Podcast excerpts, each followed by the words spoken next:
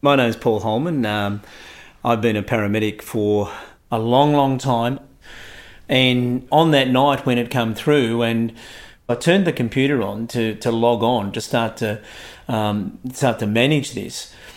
And all I had on my computer screen, I couldn't see anything. I couldn't see Melbourne. I couldn't see the suburbs or the streets because it was covered in red dots, which were calls, and ambulances. And I thought, there's something wrong with my computer. The, the, you know, the program's playing up. And I rebooted the computer because I didn't actually believe what I was seeing on the screen. Everywhere, the whole of Melbourne was having an emergency. And as a paramedic, I, I will never be able to reconcile the fact that some people died on their front lawn waiting for an ambulance. From Schwartz Media, I'm Ruby Jones. This is Climate Change Will Kill You, a special series from seven a m. The planet is warming, and over the course of this series, we've investigated how that has caused disaster and death. She wakes up in the morning with me beside her and she's wheezing. She can hardly breathe at all. This has to be the day of the big smoke. Last episode, we examined the impact of flooding. We looked across the paddock and all you could see was a bloody house covered in the water. And in episode one, the devastation wrought by heat and bushfires. Get out of here! Now, that way! Follow us down! Follow us out! Follow us! Steve, need the ambulance. As time goes on and the science keeps coming in, the body count is rising, and in ways no one predicted. In this, our final episode, we're looking at the ways in which climate change puts us more at risk of disease. This is part three, sickness.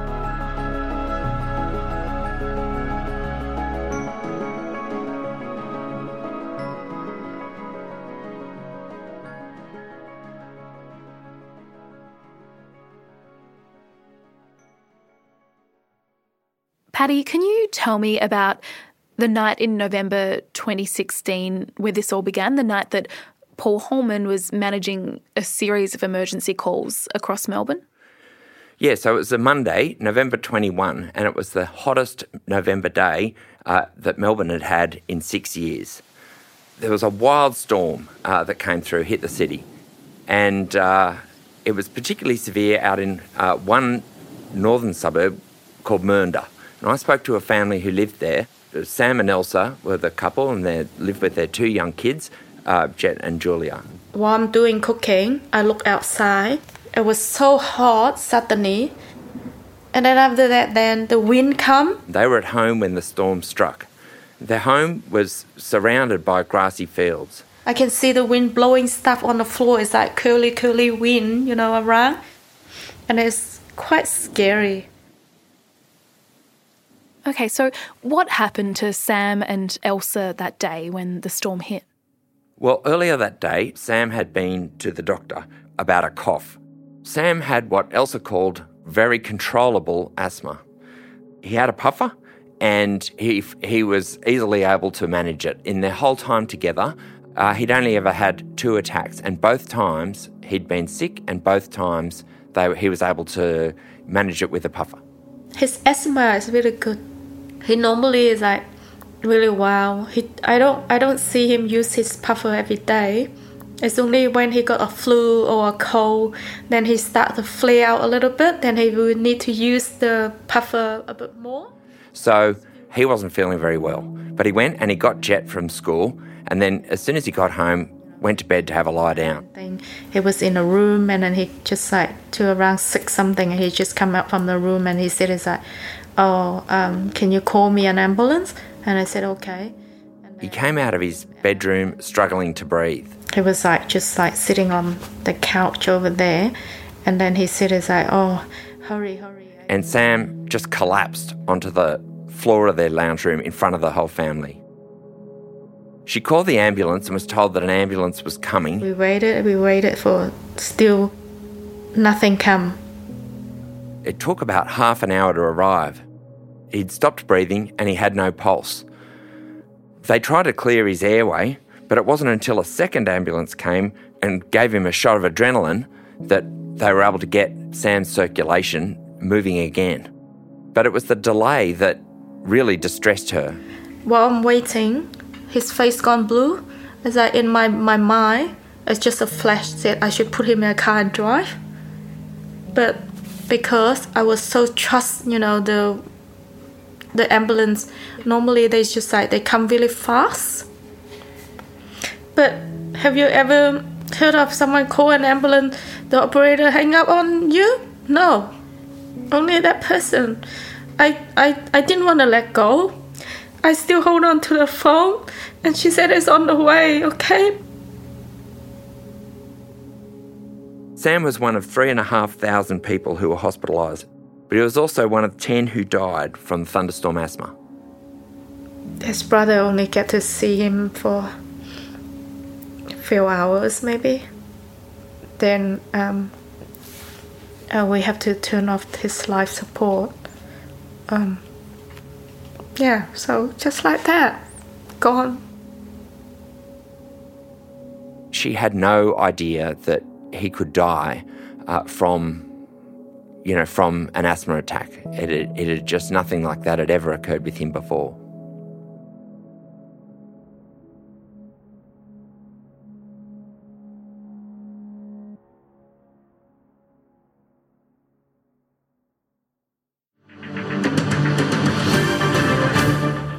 Let's return to thunderstorm asthma now, the rare phenomenon which killed two people in Melbourne overnight. The epidemic was triggered when the storm whipped up high levels of inflammatory grass pollen particles. St Vincent's Hospital in Melbourne's inner north ran out of Ventolin puppets. Extraordinary twenty-four hours uh, at the hospital. This is unprecedented in our history. So, Patty, this wasn't just something that Sam was experiencing across Melbourne during this thunderstorm. People were... were having asthma attacks. What was that like? So that night, hospitals and paramedics were completely overwhelmed. Thousands of people presented at Melbourne hospitals. forty percent of them had never suffered asthma before. It was the most devastating outbreak of thunderstorm asthma that the world had ever seen. Previously, there'd only ever been one fatality uh, and none in Australia. The head of Melbourne Hospital's emergency department described the scene as a war zone. There were ambulances queued up outside trying to get patients in. Uh, it was unprecedented. And so why did this occur specifically on this night? How was the thunderstorm causing so many asthma attacks, including in people who had never before had an asthma attack? Well, experts described it as like a bomb going off. It was a combination of the wet spring and the rapid growth of grasses that were putting the pollen into the atmosphere, as well as the thunderstorm that then dispersed the pollen all over Melbourne.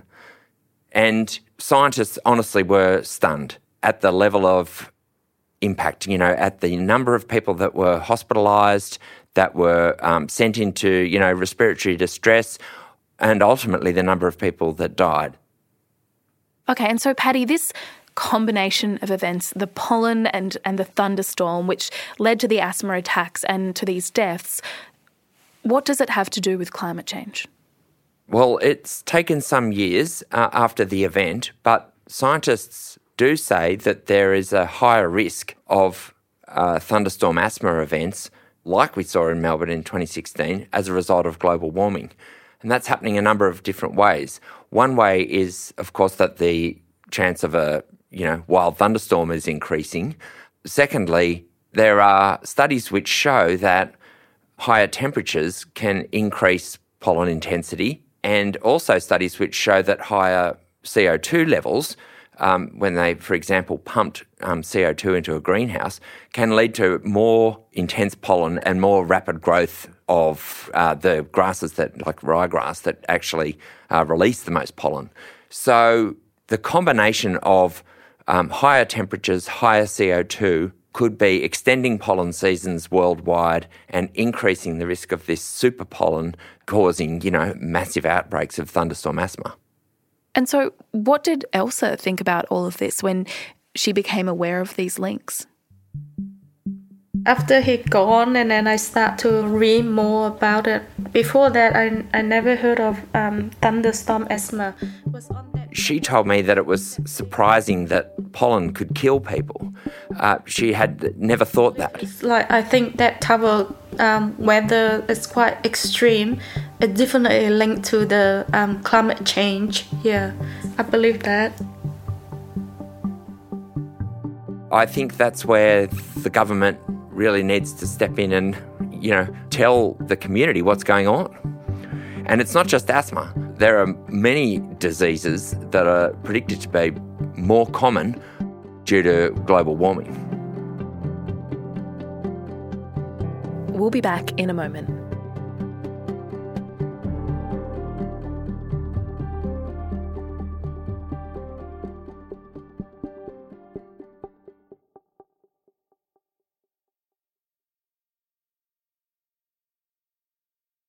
Patty, we've been talking about an increase in asthma attacks as we experience more unpredictable weather events because of, of global warming. Can you tell me a bit more about other illnesses that, that we're going to see more of? So a respiratory disease like thunderstorm asthma has kind of been an unexpected uh, consequence of climate change. Uh, but there's a lot of research in recent decades that shows that certain infectious diseases are going to become more common in Australia, particularly tropical diseases and mosquito-borne, vector-borne viruses like Ross River fever, uh, which occur mainly in the uh, far north Queensland but are spreading south. And I spoke to scientists who warned that we are entering a new age of pandemics, and that although climate change doesn't necessarily cause an increasing incidence of pandemics, many of the causes of climate change are also the same things that are driving the rise of pandemics. Mm. And so can you tell me more about the relationship between climate change and illness and the scientists who've been looking into this? Yeah, it's a complex relationship. And it was actually, it was an Australian that pioneered the study of the relationship between climate change and health. His name was Tony McMichael. Tony was an inspiration to everyone who worked with him. Half of the scientists and doctors that I interviewed for this had studied under or been mentored by Tony. He was a collegiate, warm, brilliant epidemiologist, and he spent his life's work uh, was examining the different risks to human health uh, from global warming. So Tony was a prolific scientist who produced more than three hundred papers Uh, and was still going full blast at his work when he died at the age of seventy-two uh, from a strain of influenza that he picked up in Darwin. Uh, and I spoke to his widow, Judith Healy, a fellow academic at A N U. And he still had a lot of um, very important work that he was um, desperately keen to do, because he... Um He knew that he had limited time, but he also knew that this was a this was a, a coming crisis that people weren't paying enough attention to. He pioneered the concept of planetary health, the idea that human and animal worlds are intertwined and the health is intertwined as well. That means urbanisation, deforestation, overpopulation, overconsumption, these megatrends uh, that are forcing animals and humans together are also causing the rise of zoonotic diseases, just like COVID nineteen. And he was also looking at deaths from various sorts of infectious disease, where it was very clear that these diseases were happening through, you know, zoonoses. So uh, climate change wasn't going to just affect bees and butterflies and polar bears, it was actually going to affect humans. And when I interviewed her, she said that, yes, in some ways, Tony did form part of the kind of body count from climate change because, you know, as she said, influenza's coming around more often these days. Is he part of the body count? Well, yes, in in that because he was vulnerable to um, infection, we're, we're seeing um, more frequent strains of these viruses because humans... Influenza is a zoonosis. It is. She saw the irony, in fact, that Tony would succumb to an unknown strain of influenza when he'd been warning of, you know, this, this danger for so long. You know, it's a it's a it's kind of sad story in a way that he didn't get to finish the work that he'd embarked on. you know, ten, twenty years ago, people thought, oh, you know, the, the area infectious disease is over. Uh, we've we've we've got it sorted. But uh, now we know differently. Viruses are cleverer than that. So, this coronavirus- so one of the leading scientists researching the link between infectious disease and climate change died of an infectious disease while doing his research. So what is Tony's legacy, Patty? What impact will his research have? So he set up the Doctors for Environment Australia group at around the turn of the century. He helped set up the Climate and Health Alliance uh, to try and get a federal strategy on climate and health. And there's no doubt that his work continues. Uh, but he was simply stonewalled over the course of the last decade by both actually Labor and Liberal federal governments. Instead of acting on the research from scientists like Tony, we've sort of seen a denial that climate is a health problem. You know, Australia has a fantastic track record on public health. Uh, we've seen it in the last year with our response to the pandemic.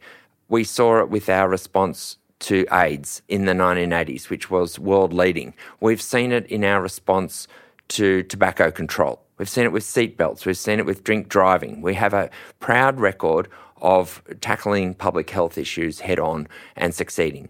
Uh, but with the public health risks of climate change, the response has been highly political. And unfortunately, it's been sidetracked by the climate wars that have racked Australia um, and federal politics in particular for the last decade. So in a sense, Patty, you could say that it's not necessarily climate change that is killing us. It is the denial of it. Yes, it's ignorance in some ways because we haven't been warned. You know, Australians have been losing their lives as a result of global warming, and it's it's not uh, that's not alarmist. That's just reality. Mm. This is obviously something that you were extremely passionate about before even starting work on Body Count. But I wonder, after interviewing all of the people that you did, people who have lost entire families, people who have lost their homes, people who have essentially lost everything because of climate change, does this now weigh on you even more heavily? Actually, paradoxically, and this is something I didn't expect, Ruby, is that the stories that I was told by the people that I spoke to gave me hope. The love and the courage that the people I interviewed showed in their, in the way they told the story of how they lost their loved ones uh, gave me hope that Australians will look after each other when the chips are down. When there is a crisis, uh, communities do rally together. You know, people may or may not care about future generations. People may or may not care about you know, loss of species and environmental harm, but they certainly do care about their own health and the health of their loved ones in their communities. And that gave me some confidence that ourselves and our kids heading into a hotter world will be able to rally and manage the risks that we're facing and will pull together. And I think we've seen the same thing through twenty twenty in this country, in the pandemic. Uh, a willingness to to put the community first and to work together. And I hope uh, that this will also inspire people to to kind of stand up and face the risks that global warming presents and and deal with them. Patty, thank you for your time and your work on this series. Thank you, Ruby.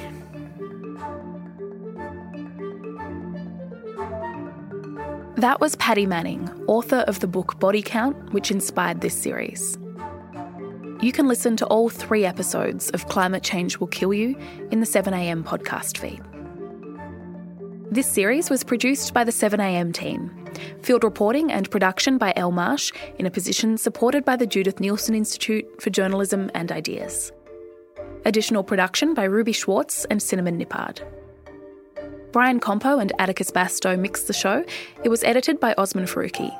Eric Jensen is our editor-in-chief. We'll be back next week with brand new episodes of our daily news show, seven a m. I'm Ruby Jones. See you then.